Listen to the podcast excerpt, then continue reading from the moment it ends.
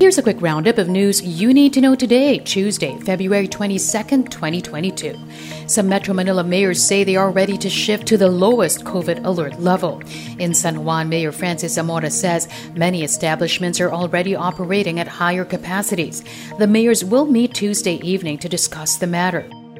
Several business groups also in favor of placing Metro Manila and other provinces under Alert Level 1 as COVID-19 cases in the Philippines decline.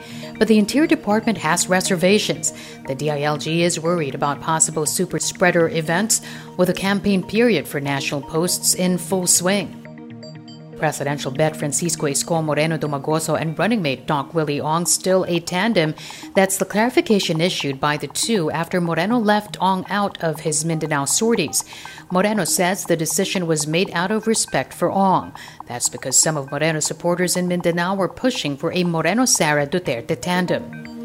And a veteran election lawyer urges the Commission on Elections to temporarily suspend its removal of illegal campaign posters.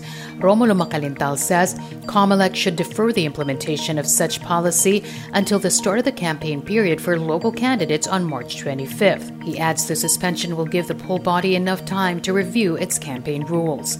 Comelec has been under fire for removing campaign posters inside private properties.